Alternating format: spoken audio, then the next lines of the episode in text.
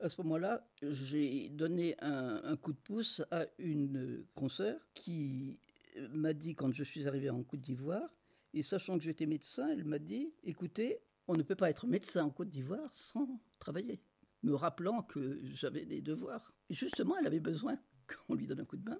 Ça m'a permis de voir un petit peu la pathologie de l'enfant en Côte d'Ivoire.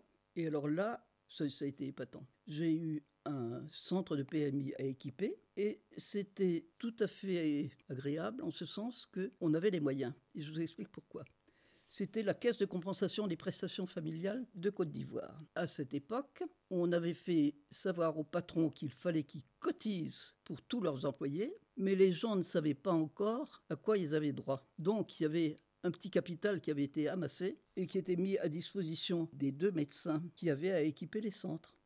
C'est-à-dire que j'ai eu la possibilité d'équiper un centre exactement comme je voulais. Il y avait une crèche de jour pour les cas médico-sociaux et surtout les cas de malnutrition, dénutrition, etc. Ce qui ajoutait euh, l'intérêt de la chose. Et puis, je me suis donc lancé. Et je dois dire qu'après la première journée, il y a une affluence dans ces centres. C'est fou, on peut avoir 60 à 80 malades par jour. Naturellement, on ne les voit pas tous. Un tri est fait par les infirmiers les plus compétents. Mais en ce qui me concerne, j'avais donné tellement de cas de figure il fallait qu'ils me les amènent que j'en avais quand même euh, beaucoup. Quelquefois, ils n'avaient pas d'ailleurs euh, tout à fait la vigilance qu'il fallait. Mais une fois lors de la consultation, c'est un souvenir épouvantable. Une femme se présente devant moi parce qu'elles étaient plusieurs dans le bureau, dans le bureau. ce qui n'est pas plus mal parce que les conseils qu'on donne aux unes, ça se répercute sur les autres. Et alors là, je, je sors mon stéto. Le gosse était mort. C'est un de mes souvenirs les plus tragique, parce qu'il a fallu, j'étais en première ligne pour le dire à la mère en plus, comme euh, elle ne parlait pas ma langue et moi la sienne, c'est par le regard, elle a tout de suite compris. Elle a tout de suite compris. Alors ce que j'aimais, c'était pouvoir garder mes malades dans une salle qui me permette de les surveiller fréquemment et de les hospitaliser quand besoin était. Parce que ces centres, ce qu'on appelait des centres de PMI, c'est assez différent des centres de PMI de France. Les centres de PMI de France, c'est de la prévention. Les centres de PMI en Afrique de l'Ouest, c'est de la pédiatrie ambulatoire, si je puis dire. C'est-à-dire qu'on n'a pas de lit d'hospitalisation, mais on a tous les cas de figure, toutes les pathologies qui peuvent se présenter. Sur le plan médical, c'est extrêmement intéressant, bien sûr, parce qu'il y a un, éventail euh, formidable. Donc en fait, vous aviez choisi un peu par hasard la pédiatrie. Quand je suis parti, comme je vous ai expliqué tout à l'heure, j'ai passé ma thèse juste avant de partir.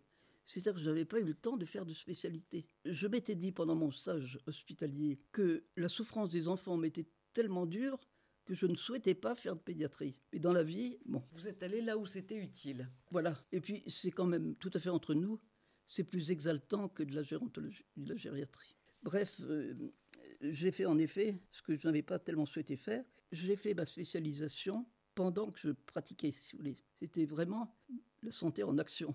C'est-à-dire que j'ai passé mon premier diplôme de pédiatrie en France, alors que j'exerçais déjà. Ce qui était extraordinaire, c'est qu'il y a des choses que je comprenais a posteriori, si vous voulez. J'avais traité un petit peu empiriquement, et après, bon, ben, on est obligé, à certains moments, je me posais quand même des questions. Je disais à Pierre, est-ce que, est que je peux vraiment faire face à tous les... Il m'a dit, ben, mieux que quiconque autre, et il avait l'air de dire, il n'y a pas le choix, hein. il, faut, il faut y aller.